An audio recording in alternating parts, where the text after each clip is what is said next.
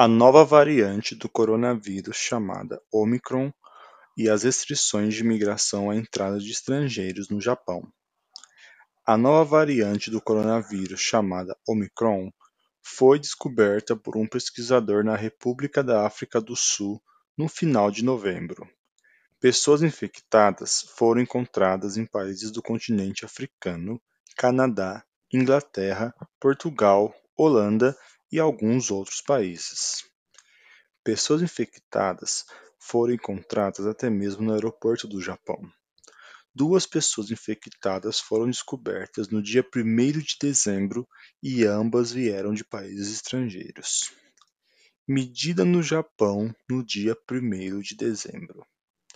As restrições de imigração começaram para evitar a propagação da infecção. Estrangeiros não podem entrar no Japão por enquanto.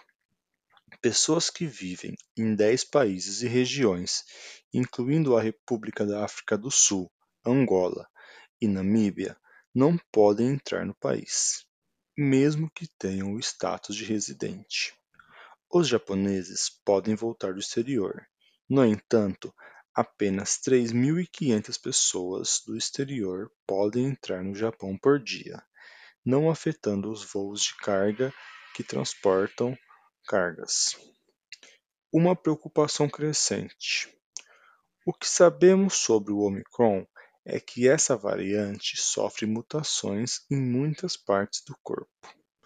Não temos certeza sobre o quão contagioso pode ser e se é fácil se tornar grave. A vacina pode não ser totalmente eficaz contra essa variante. O mundo inteiro está preocupado com o que está por vir.